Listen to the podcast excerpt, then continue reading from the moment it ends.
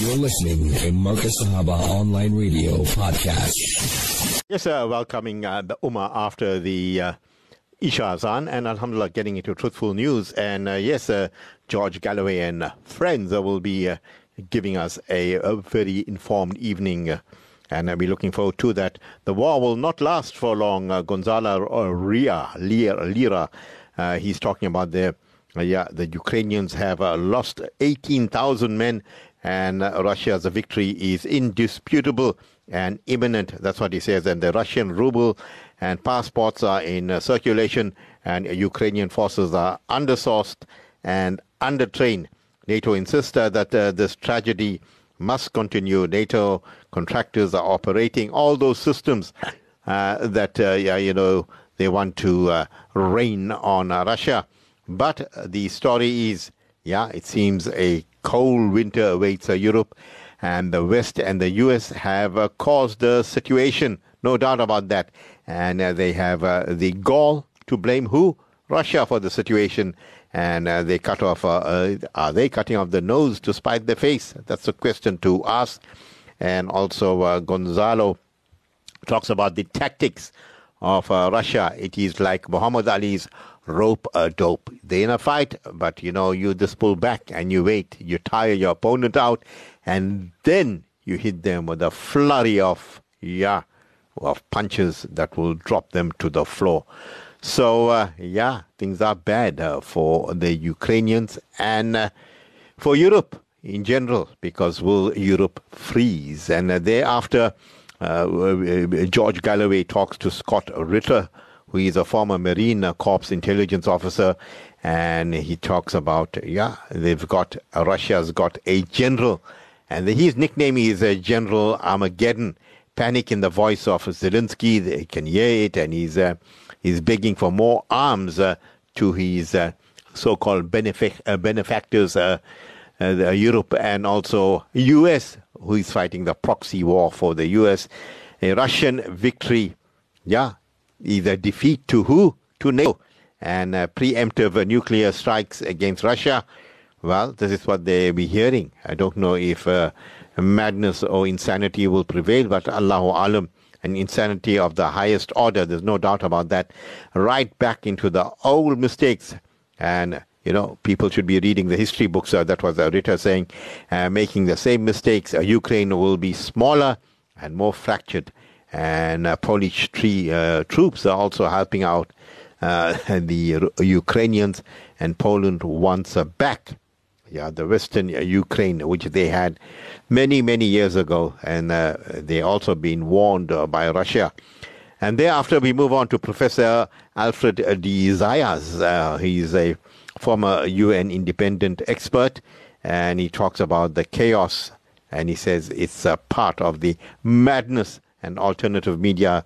Um, Captain George Galloway, yes, he is uh, really keeping us up to speed. So, people, sit back and enjoy this edition of a Truthful News. Back to the mother of all talk shows. Very glad that you are safe and well because it's all kicking off near where you are, isn't it?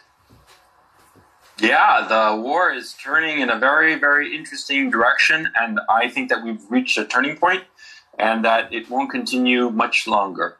Um, because it, the, the situation on the ground, insofar as what the Western media is saying, is that uh, you know the Zelensky regime's forces are on the doors of Moscow, but that's nonsense. Over the past six weeks, they've launched a series of offensives along the uh, three fronts: uh, Kherson, Zaporozhye, and Kharkov. And uh, these offensives have been incredibly costly. They have lost so many lives, and uh, the only quote unquote victory that the Zelensky regime claimed and made a lot out of, a lot of hay out of was the um, offensive in Kharkov, in the Kharkov region. But when you actually look at what happened, the Zelensky regime forces essentially took open cow country, and there's nothing there, but they lost an enormous number of soldiers. It's credibly estimated that in the past six weeks, they have lost at least 18,000 men killed and perhaps twice that number seriously wounded, incapacitated.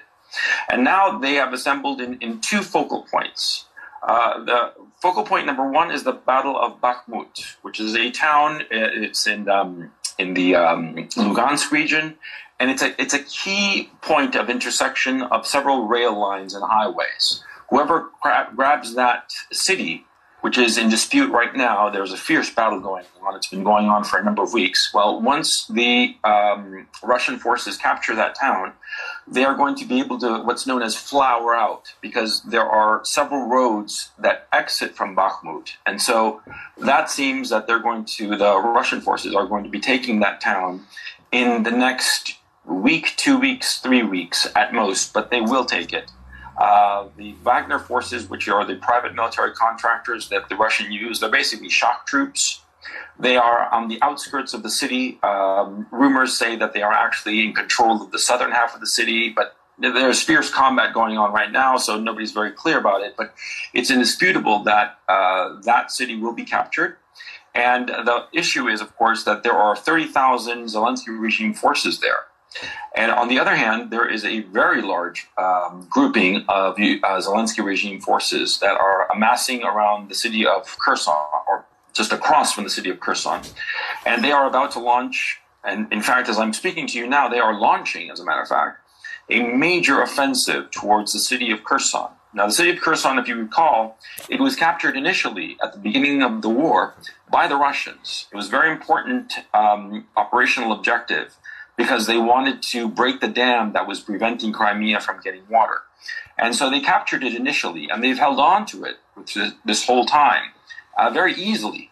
And it was the first city where they implemented the use of the ruble. It was the first city where they started giving out uh, Russian passports to the citizenry there. And now the Zelensky regime has amassed an estimated army of between 30,000 and 60,000 men, a little bit over the top. It's more credible to say it's probably between the 30 and 40,000 man range. And they are going to launch a major offensive. They are, as I said, launching it as I speak. And this offensive, um, well, the issue is that, see, the best frontline troops that the Kiev regime had, they're gone. Uh, that army that they started the war with of 240,000 men, those combat troops have been destroyed. The men that the Kiev regime is throwing into the mix now that are going to be attacking from Kherson are what is known as territorial defense forces. These are second and, t- and third tier forces. They are under equipped, under trained, and basically it's going to be a human wave type of, of attack, which will be horrifying. It will be incredibly bloody especially because the Kherson area where they are going to be attacking has been um, uh, fortified over the last seven, eight months now by the Russians. So they're basically going to be throwing these waves of people against a solid wall. And it's going to be horrifying. And the thing is, see, a lot of people in uh, the West, especially NATO, they insist that this um, offensive has to take place. It is very clear that Washington wants this offensive to take place before the midterm elections, which are on, I believe, the 7th of November. And so they are insisting that the Kiev regime throw these men into this battle for the city of Kherson, uh, which is actually quite far away from the actual front lines. And these men are going to be slaughtered. And it's as simple as that. It's a, it's a tragedy, and it's being done for optics and the politics in the United States. And what has to be understood is that, you see, even if uh, these, uh, this, these waves of soldiers manage to advance somehow, and perhaps even take the city of uh, Kherson, the Russians have already shown their absolute willingness to give up territory and evacuate their troops as well as civilians to save um, save their men and save their equipment. And as they retreat, they inflict punishing losses on the attacking forces. Because, of course, when you are attacking, especially in the t- kind of terrain we're talking about here, which is steppe, it's just flat prairie land. Well, when you attack, you expose yourself. And so these men who are going to be attacking towards the direction of Kherson, they're going to be exposed, just as what happened in Kharkov. In, in the town of Izium and the town of Liman, uh, which is in the Kharkov region, the Zelensky regime forces attacked with everything. And the Russians simply pulled out. And they pulled out, they secured the vast majority of their men, the vast majority of their equipment. And as they retreated, they inflicted with their artillery and air power terrifying losses. It is credibly estimated that the um, that the uh, Kharkov offensive cost the lives cost the lives, not casualties, lives of at least six thousand uh, Zelensky regime forces, and the Russians suffered suffered less than hundred. I mean, it was that lopsided. And so, uh, in the West, they are talking about, you know, they're going that the Zelensky regime forces are going to break through to Kherson and they're going to go on the road to Crimea. This is nonsensical they point in the West, in the Western media, the, the, the, the prostitute media of the West, they claim that the Russians are evacuated civilians because they believe that they're going to lose Kherson. That's not the reason. The reason they are evacuating civilians is that they know that the Zelensky regime forces are going to fire indiscriminately into the city of Kherson using those famous HIMARS missiles to inflict damage on the civilian population, as they have been doing for the last eight years in the city of Donetsk. And so all of this uh, attack on the city of Kherson, it would it'll probably destroy the city, and so that's why they removed all the civilians. Because quite frankly, as an army, it's just easier not to have civilians around, so you can go ahead with your operations. And as I said, if the Russians feel that these advances are ma- are gaining ground, they will simply pull back. Because you have to understand the key issue: the Ukrainians have run out of men, and they are rapidly running out of weaponry. Why do you think they are going to the West begging for all kinds of weapons, whatever weapons they can get? Because they have simply run out, because, of course, those weapons have been destroyed. The original army has been destroyed. The only people who are fighting are territorial defense forces and also a lot of NATO contractors. Because all of these foreign weapon systems that are being operated in, in uh, Ukraine, well, it takes months to train for these weapons. And so it's impossible to get Ukraine uh, soldiers to train on them as a practical matter in terms of time. And so the people operating this equipment have been NATO contractors. Um, probably they were NATO officers for the British, the French, the Greek, the American army last week. And then they just, you know, quote unquote, resigned and signed the paper, and now they're private military contractors and they're sent to uh, Ukraine to operate these HIMARS systems, the M777s and whatnot. And so um, that's what you have fighting there. And these men are going to be decimated. It's, it's, it's going to be a slaughter. And even if they gain ground, which is a doubtful thing, but even if they do, you know, swarming, sort of like zombies in one of those apocalyptic movies, well, they will eventually exhaust themselves. They will run out of men. And then the Russians will simply bend back and move forward. In fact, Lyman, which was the town that uh, the Ukrainian armed forces captured uh, two, three weeks ago, the Russians now are staging offensives on that town to recapture it. And they're fresh, whereas the Zelensky regime forces that are currently defending Lyman, they're exhausted. And so it, th- this is the war that's being fought. And the people in the West, uh, the vast majority of civilians, not people like you and I who are neck deep in the information warfare, well, the people in the West do not seem to realize that all of their woes are not because of Russia. It's because of the Western leadership classes that bet it all on the Zelensky regime and defeating Russia. And they bet wrong. And they did all these sanctions that have backfired on them horribly. And that's why the people in Britain are going to go cold, dark, and hungry this winter. And uh, I know that you're in, in the UK, and, and, and sincerely, I, I hope that things work out for you personally, George, because you know how much I appreciate you. But I'm telling you, it's going to be an ugly winter for the people of Europe, and they only have their own leadership to blame. Their, your leadership, the European leadership, is going to blame Putin, but it wasn't Putin that didn't want to negotiate. It wasn't Putin that cut off the supply of gas. It was the West, the Americans, who decided not to negotiate, that they were only going to accept total victory and regime change in Russia. It was the West, the EU, the British government of Boris Johnson and now Liz Truss, and the Biden administration who all insisted on these draconian sanctions that only hurt the European people.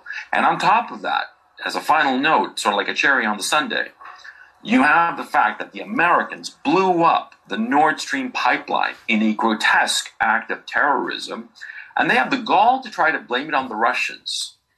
when we all know, everyone knows that the Americans did it, likely with the assistance of the United Kingdom and perhaps Poland, and it is going to uh, um, it is going to push the European European economy off a cliff. In fact, it already has. I mean, the European economy is already collapsing. It's already gone off the cliff. Now we're just waiting for the final splat when it hits the bottom. Okay. And we're seeing the deindustrialization of Germany. We are seeing the deindustrialization of the United Kingdom.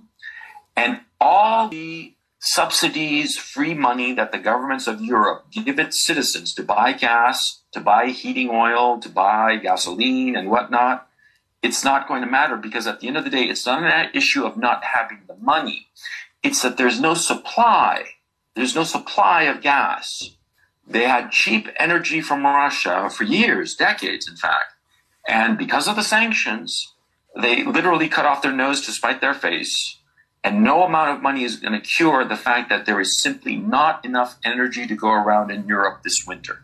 So, to your listeners, I would, if you're in Europe, I would tell you that you have to stock up on firewood, heating oil, whatever it is that you use, because it's going to be a very ugly winter. And uh, yeah, that's that's what I have to tell you here from the front. Because Gonzalo can just keep talking. He's got so much, so wise is he. He was able to cover for the fact that I was temporarily taken off the air. I'm only joking. I don't know if it was a cyber attack. I've absolutely no idea what it was, but I definitely disappeared from the mother of all talk shows. But Gonzalo, great sport that he is, kept on keeping on and is still there now. Gonzalo, I just wanted to uh, make a couple of comments on the tremendous sure. report from the front that you gave. First of all, it seems unlikely to me uh, that the Russians will allow themselves to be defeated in Kherson. After all, as you say, was so vital for the dam it was the first place they gave out the Russian passports. Their reinforcements are arriving, uh, yeah. presumably from the uh, the mobilization that they have done. And although yeah. the numbers you uh, gave us earlier are big, and of course they're very, very serious, particularly the casualty numbers. But, yes. you know, if they've got 30,000 soldiers there, well, if Russia can't field 40 or 50,000 soldiers to hold on to Kherson, questions would have to be asked about them. So tells me that that Russia will turn Kherson into a Stalingrad. Warfare, what we're seeing is that see, uh, there there comes a tipping point moment where, and insofar as an offensive is concerned, there are so many th- uh, soldiers being thrown at you that sometimes it's just inevitable that you have to pull back. And it's not that you're weaker or that you're quote unquote losing. It's just a smarter thing. Uh, for various specific operational reasons and tactical reasons, you sometimes want to prevent any small salient of your own men being captured, uh, cut off from the from the main grouping. So it's it's reasonable and rational to pull back, and and and basically it's the the Muhammad Ali rope a dope strategy of just uh, you know leaning back on the ropes and letting the other guy tire himself out until he's absolutely exhausted, and then you just uh, wake up and knock him out.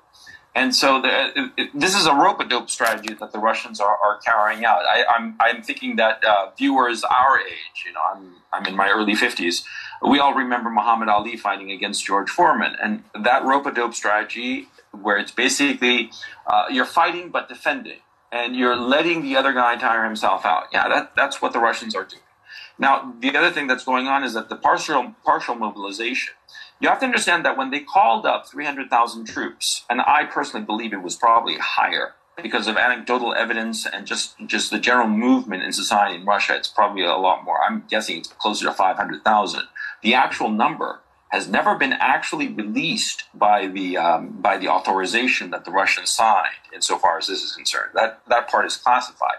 So anyway, the the point is these uh, people who were called up uh, in mobilization, they are not taking those civilians, giving them a week's training and sending them to the front in Ukraine. No, no, no. They take those men. They gave them a, a week or two of refresher training because all these the, the, the men mobilized are former soldiers. They were in the army. And they are sending them to other units within Russia, far from the combat, to relieve combat troops there. And those combat troops who are already in place, already up to snuff insofar as training and equipment is concerned, those are the ones who are being sent to the Ukrainian front. And already it's credibly estimated that about um, between 60 and 80,000 men are in the region of Kherson, Russia's, from this mobilization. So they've already made a massive move already. Okay, and so uh, you, you, have to understand that uh, um, in modern warfare, you can, in, in any kind of industrial warfare, really, it's perfectly fine to give up territory because, as Clausewitz teaches us, uh, you don't fight terrain, you fight armies. What terrain you capture doesn't matter. What matters is that if you destroy the opposing army. And that's what the Russians have been doing very systematically from the very get go of this conflict, especially after the breakdown of negotiations in March, in March, early April. You see, the Russians have deliberately been aiming to degrade the fighting force of the Zelensky regime. It is credibly estimated by uh, Colonel Douglas Macgregor, who's been close eye and somebody who I highly recommend that you follow. He's the only dissident American uh, uh, officer who is saying what is more or less happening here in Ukraine. And he credibly estimates that about 100,000 Ukraine soldiers are dead.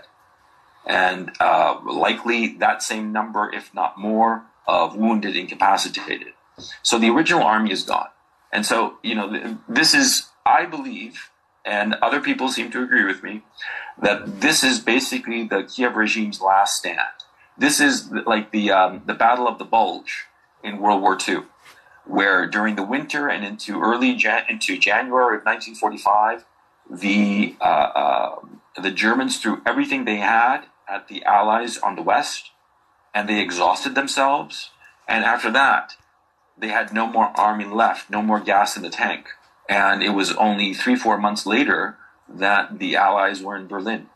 And it, it seems to me that this Battle of Kherson is that final bulge in this war and frankly, they are throwing away the last of what they've got.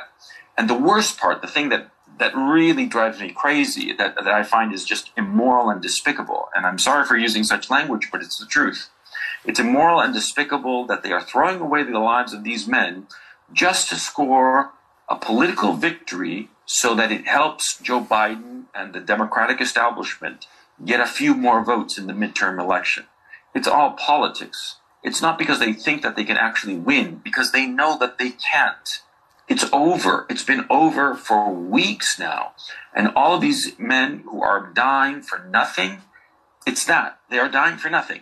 And that's the tragedy and horror. Well, they're not the even. men who have Gonzalo, made these decisions they're not are evil. even. Gonzalo, they're not even dying for votes for Joe Biden because all of the signs are that Biden the Democrats are going to get the mother of all beatings uh, in the midterm elections in November. There was some hope a few weeks ago amongst Democrats that they could limit the losses. But it now looks, according to the betting, the betting markets, the polling, uh, and the individual statewide polling, all indicate a wipeout of biblical proportions. So these men's lives are being sacrificed for a political purpose which isn't even working for Biden. How about that then? Well, George, you see, you are a, a, a, a much more idealistic man than I am because me, the cynic, uh, uh, I think of myself as pragmatic, but maybe what I'm about to say is deeply cynical. I think that the Biden administration is going to outright try to steal this election. I think that there's going to be gross uh, electoral violations in this uh, coming election, and they will try to sweep it under the rug as they did in 2018, as they did in 2020. And I, um, I am frankly, I am not confident that it will be a straight election. And I would suspect that there's going to be such shenanigans that it will throw the outcome into in, into serious political turmoil. I cannot believe that I'm saying this. I, I have never seen any kind of lawlessness as we are seeing now with the Biden administration. So I couldn't put it past them. I mean, something that if you told me this five, ten years ago, I wouldn't have believed it. Now I do believe it because of the actions of the Biden regime and how the Biden regime has uh, politicized the FBI and other security agencies in the United States to politically persecute dissident voices. Today, or, or yesterday was it rather, a uh, writer, um, I don't have his name offhand, but he was a writer writing about the evacuation of Afghanistan and the whole withdrawal of last year. He was visited by the FBI. Uh, he abruptly resigned from his position and he's disappeared.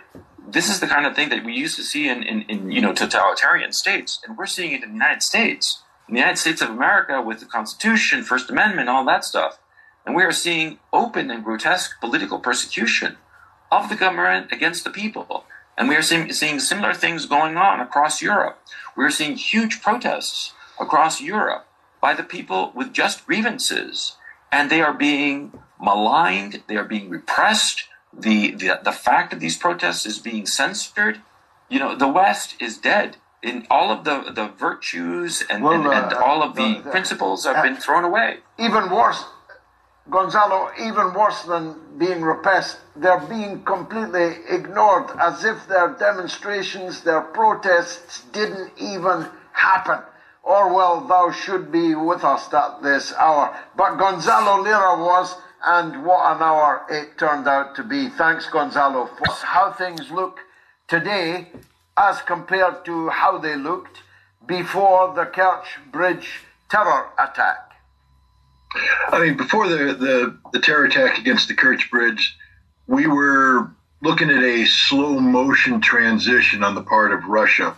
A decision had been made to partially mobilize to bring 300,000 reservists onto active duty um, a, a, you know decision had been made to, and it's a dramatic decision to incorporate uh, four formerly Ukrainian territories into the Russian Federation.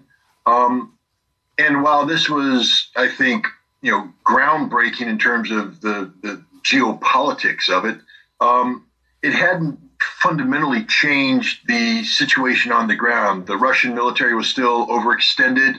Uh, the Ukrainians were still uh, enjoying the momentum of their uh, September offensive. Uh, and then the attack on the bridge came. And um, we, we've just seen a dramatic transition. The Russians have basically taken the brakes off. Uh, they've appointed a new commander, uh, ominously nicknamed General Armageddon and um, he has been given, you know, he's the single commander of the entire theater. He makes all the decisions. He can use the weapons, anything short of nuclear weapons uh, can be used to achieve the objectives. And um, within 24 hours of taking command, um, as you mentioned, the the skies, if not blackened by uh, by cruise missiles, uh, were definitely there was a, uh, a definite presence felt by the Ukrainians as uh, scores of uh, critical strategic infrastructure targets were hit, not just one day, but the next day and the next day. I don't know how long this campaign will go. Uh, if it truly is the initiation of a strategic air campaign designed to destroy um, the critical infrastructure of Ukraine in preparation for a large scale Russian ground offensive, uh, mirroring, by the way, the approach taken by the United States in Desert Storm back in 1991 then uh, the Ukrainians in for a very, very long and difficult uh, period of their history, one which will see um, the integrity of their nation degraded. It's tragic for the Ukrainian people. Um, it's tragic for Europe. It's tragic for everybody. Uh, but it's something that they brought upon themselves together with NATO, the United States, the European Union. And we see it. We see the impact of this. Um, we see the panic and the in the voice of uh, Zelensky as he calls for preemptive nuclear strikes, as he begs for assistance, um, pleads for more money, more weapons. We see NATO assembling a, an emergency meeting in Brussels where they're talking about sending hundreds of millions of dollars, billions of dollars more of air defense systems uh, to you know, create from whole cloth an integrated air defense network capable of defending Ukraine from the, the Russian onslaught. I mean, things look good on paper when they're planned in a vacuum. Uh, you know, you can sit there in Brussels and say, I'm going to put a radar here, put some missiles here, and we'll move it all around and, and shuffle. It's another thing to try to do that in the midst of an ongoing air campaign where Russia is going to be hunting you down and seeking to destroy you before these systems put in. Um, you know, but all it shows is that NATO, rather than doing the right thing and going to Ukraine and saying, hey, we might want to look for a diplomatic off ramp that allows you to preserve as much of your country as possible and as many lives as possible. NATO's doubling down on their bad bet, um, only you know working to lengthen this tragic conflict, which in the end will result in the same outcome: Russia wins. Um, but this time, Russia's victory will come with a far greater you know blood debt. Uh, tens of thousands of more Ukrainians will die. Thousands of Russians will die. Um, mothers will no longer have their husbands, will no longer have their sons, uh, wives. It, it's just it, this is tragic for everybody, and uh, it just it, it's something that seems to escape everybody in NATO, in Kiev, in Washington D.C. It, seems as if humanity no longer has any value. That it's all about geopolitics. It's all about trying to uh, you know outmaneuver Russia in, in some grand uh, you know global scheme. But war isn't about that. War is about people killing people, and that's what's going on right now. Uh, Stoltenberg uh, took the mask off, didn't he, yesterday? He said uh, a victory for the Russian side in this conflict would be a defeat for NATO, and that cannot be allowed to happen. This was a declaration of NATO's involvement in the war up front and public, wasn't it? One hundred percent. I mean, it, it's also curious again that um, you know he chose this this moment to uh, to to take the mask off, as you uh, so eloquently said. Um, I thought, I mean, listening to Jan, um, that Russia was losing. I thought that the Russians were being defeated. I thought that Russia was on the run. I thought Ukraine had turned the tables, that this was decisive. Um, and suddenly, no, a Russian victory is a defeat for NATO, and we cannot let it happen. Stoltenberg's scared. Stoltenberg knows what's going on. Stoltenberg understands what happened. And that's why he did the next dumbest thing, which is to announce that NATO will continue a nuclear exercise next week. Uh, it's an annual exercise of NATO's nuclear uh, capability. You know, at a time when the president of Ukraine is calling for a preemptive NATO nuclear strike against Russia, why would NATO exercise the very means that would be used to carry out a preemptive nuclear strike against Russia? Uh, the wise thing to do, uh, something that a man of maturity, uh, um, uh, uh, you know, a man of intelligence, a man of humanity would do, would be to cancel or postpone these uh, this this exercise so as not to unnecessarily elevate tensions at a time when nuclear weapons are being discussed. Uh, but that's not what he did. He, he doubled down on his notion that Russia cannot be allowed to win. Therefore, to help preclude a Russian victory, NATO is going to do what? Test its nuclear arsenal? This is insanity of the highest order. Yes, I mean they'll be making dramas uh, about uh, that uh, in in years to come, if we are permitted any years to come, because of course upon that uh, announcement that you referred to, Russia immediately began exercises amongst its civilian population, distributing leaflets, putting out films, and uh, organizing the population to prepare for the possibility of weapons of mass destruction uh, coming in and and uh, and uh, being used to attack them. They are giving out leaflets. For example, I saw one earlier today, uh, which, when translated, was a leaflet telling you what to do about the possibility of radiation poisoning. Uh, it's like going back, uh, I don't know if you recall those days, Scott, uh, to the 1980s, uh, the placement of cruise and Pershing missiles in Europe, the fear uh, amongst the uh, the Eastern Bloc, uh, the Warsaw Pact countries, that nuclear war was going to be preemptively launched by NATO. Now, it never was going to be, And of course, it did not happen. But you still see great movies and dramas today about the tension that that led to. And I could hardly believe my ears when they announced they're going to have a nuclear drill at this moment where Joe Biden is talking about the possibility of nuclear Armageddon. Uh, George, this is this is super. I mean, first of all, I, I do remember the 1980s. Um, I was in the Marine Corps at the time of the those deployments, and I was actually one of the inspectors that went into the Soviet Union. I was the first inspector into the Soviet Union uh, as part of the Intermediate Nuclear Forces Treaty, which was signed between the United States and the Soviet Union to get rid of those weapons, to get rid of the Pershing the cruise missiles, the Soviet SS-20s, etc.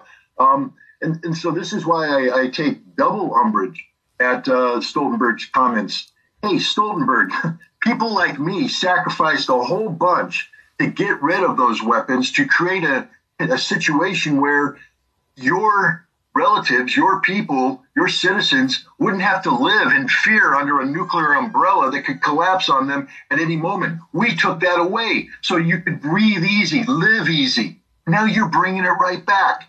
I mean, this is literally lunacy of the highest order. And I'm not just, you know, worried about it. I'm angered.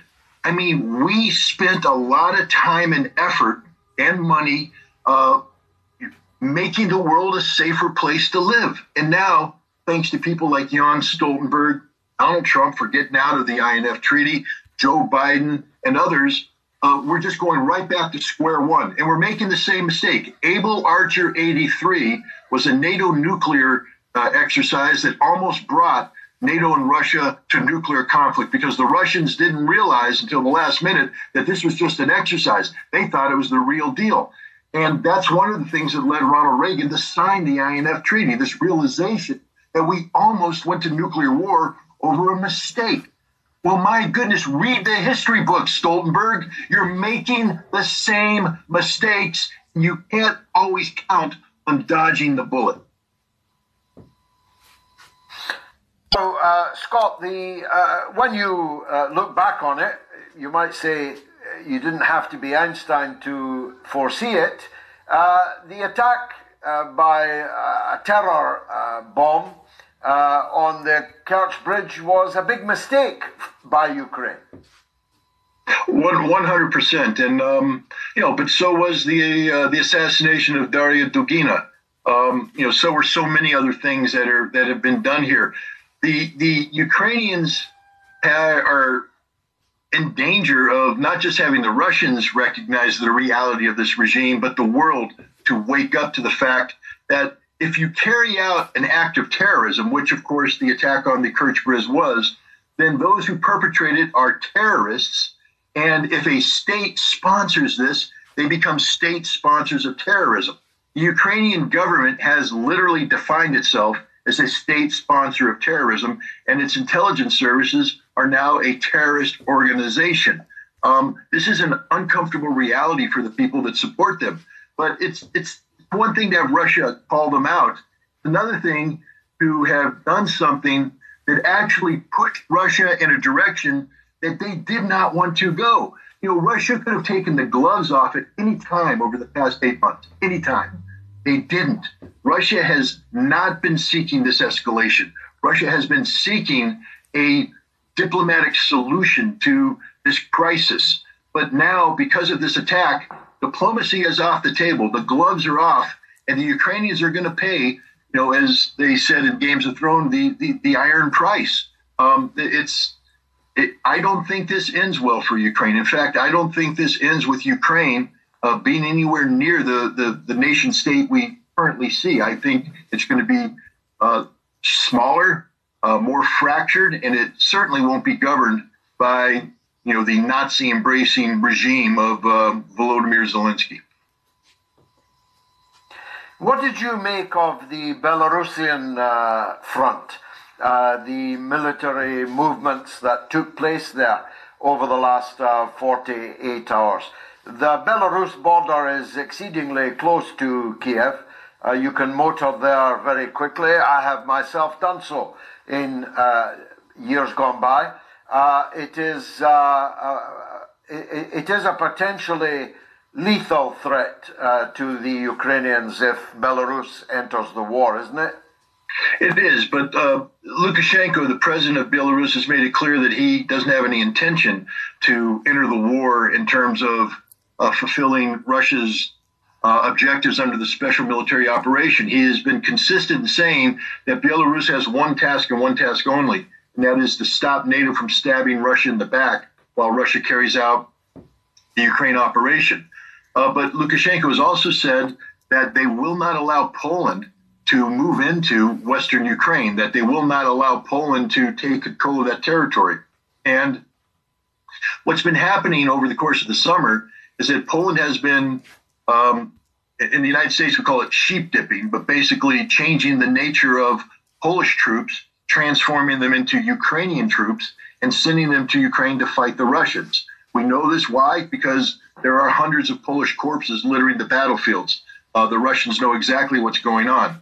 Um, Poland is seeking to double down on this, and they're preparing more troops to be sheep dipped. And the Belarusians are becoming very concerned that Poland may be making a play for Western Ukraine, taking advantage of uh, the upcoming defeat of, of Ukraine. And Lukashenko said, I will not tolerate Poland extending its borders, uh, you know, down my country, in effect, surrounding, trying to surround me.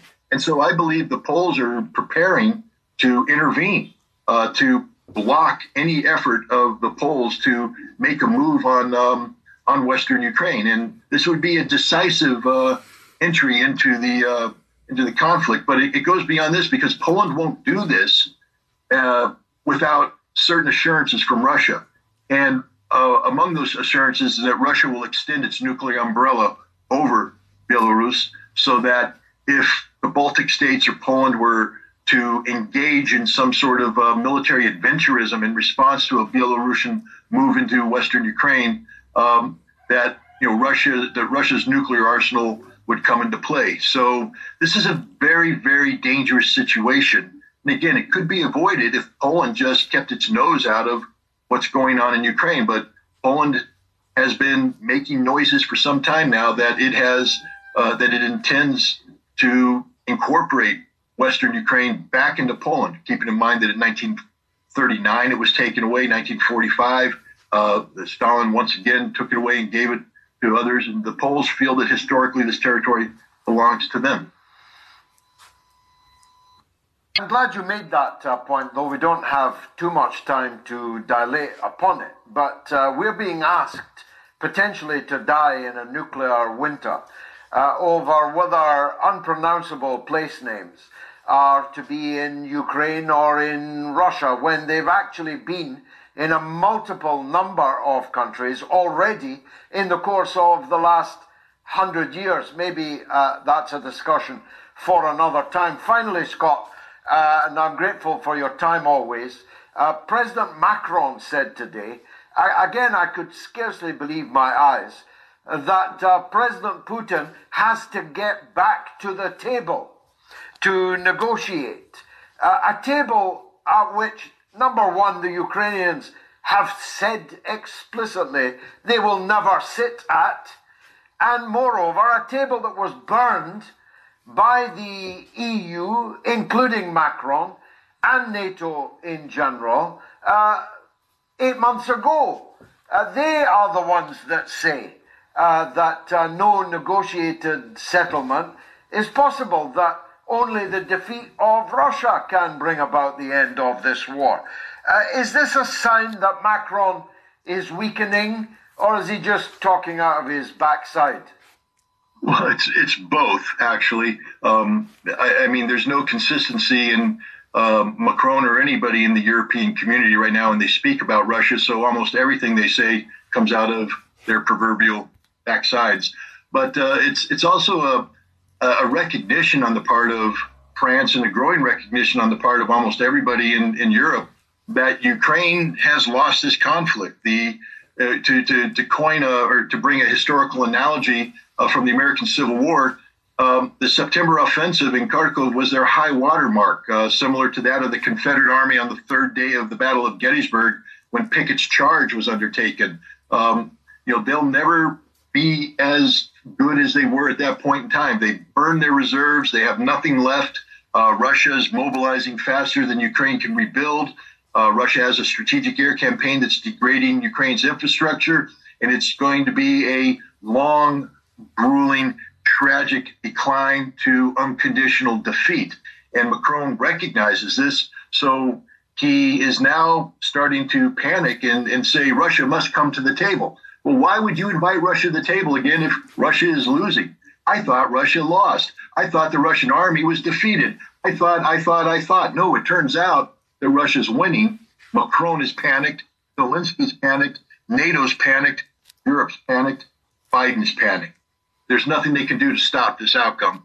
Um, and, and so they're hoping that what Putin's going to um, win the war for them by surrendering on the moment of his greatest victory? I think not.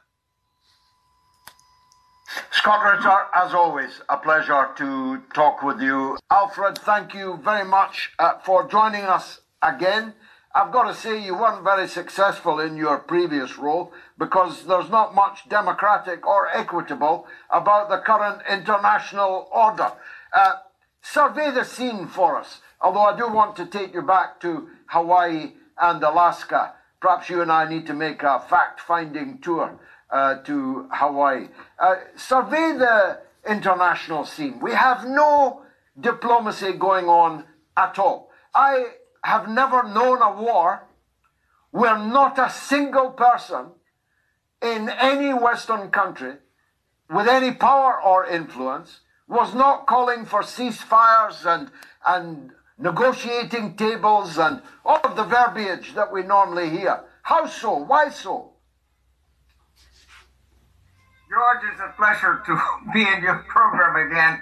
You managed to make me smile in spite of the chaos we are in the middle of.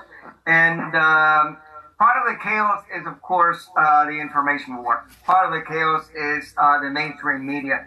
Part of the chaos is the epistemological confusion.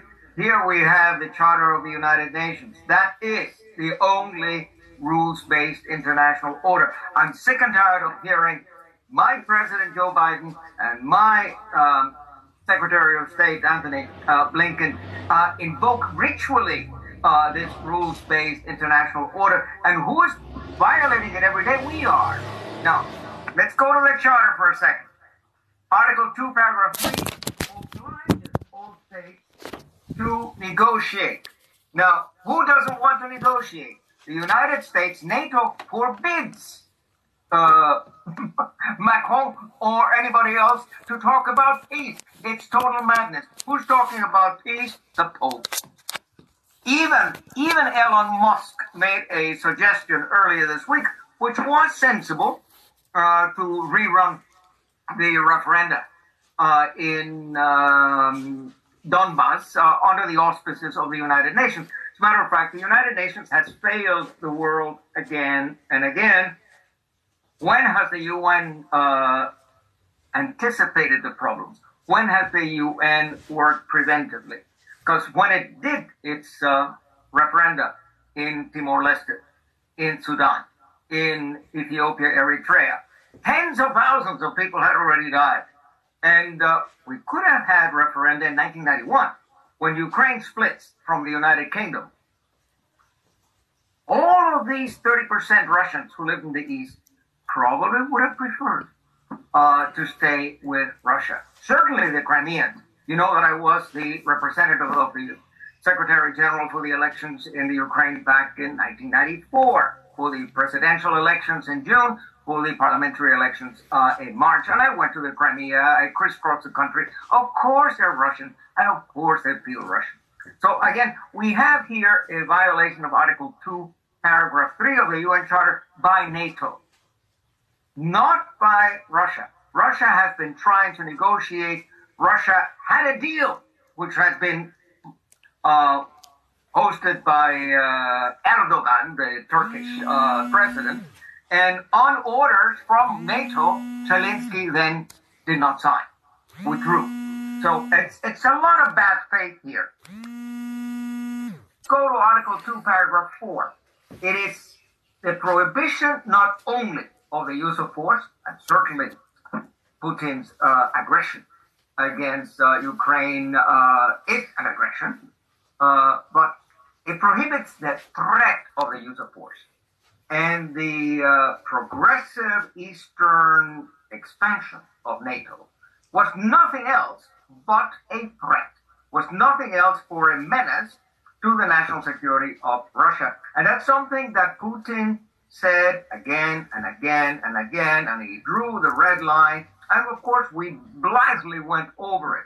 So, who has violated Article 2, Paragraph 4? Russia, certainly, but we prepared the ground. That is, there are precedents of permissibility because NATO, which by the way, NATO is not a defense alliance.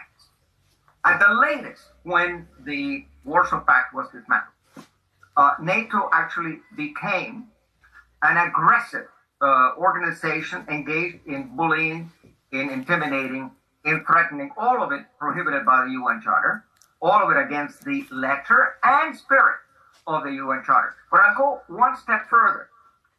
NATO today, judging by the aggressions it committed in Yugoslavia, in Afghanistan, in Iraq, in Libya, in Syria, judging by the war crimes and crimes against humanity committed by NATO forces. What do you think that means? Article 9 and Article 10 of the Statute of the International Military Tribunal for Nuremberg. Those are the articles on criminal organizations. And without a doubt, NATO is a criminal organization.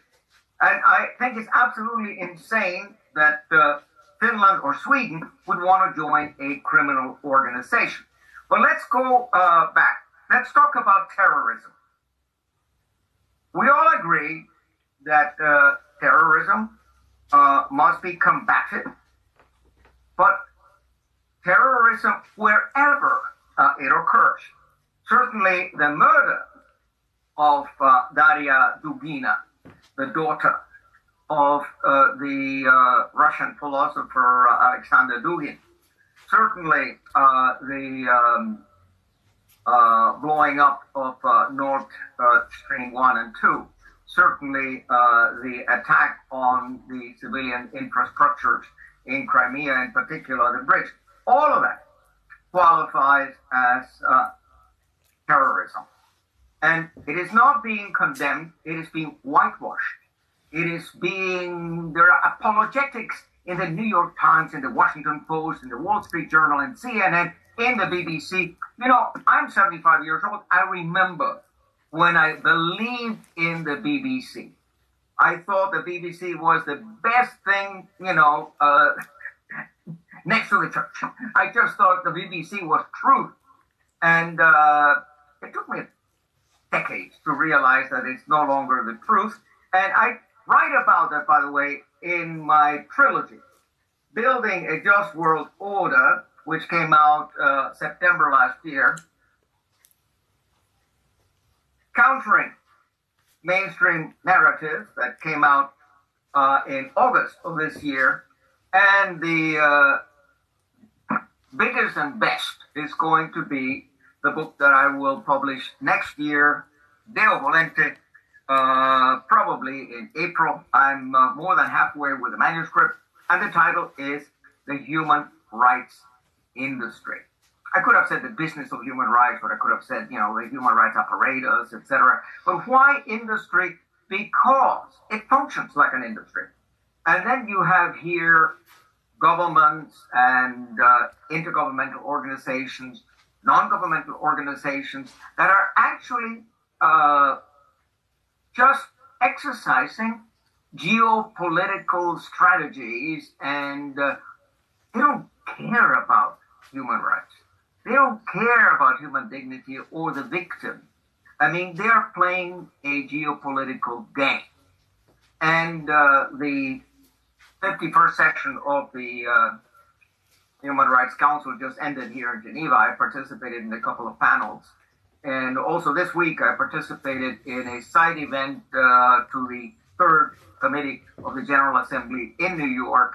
Uh, it was extremely successful. I was uh, together with Professor Jeffrey Sachs, from uh, Columbia University with Professor Alena Douhan, the rapporteur on sanctions, etc. Uh, again, there are plenty of people who are saying the right things. One of them being, of course, uh, the Great Delusion. This is uh, my friend uh, John Mearsheimer.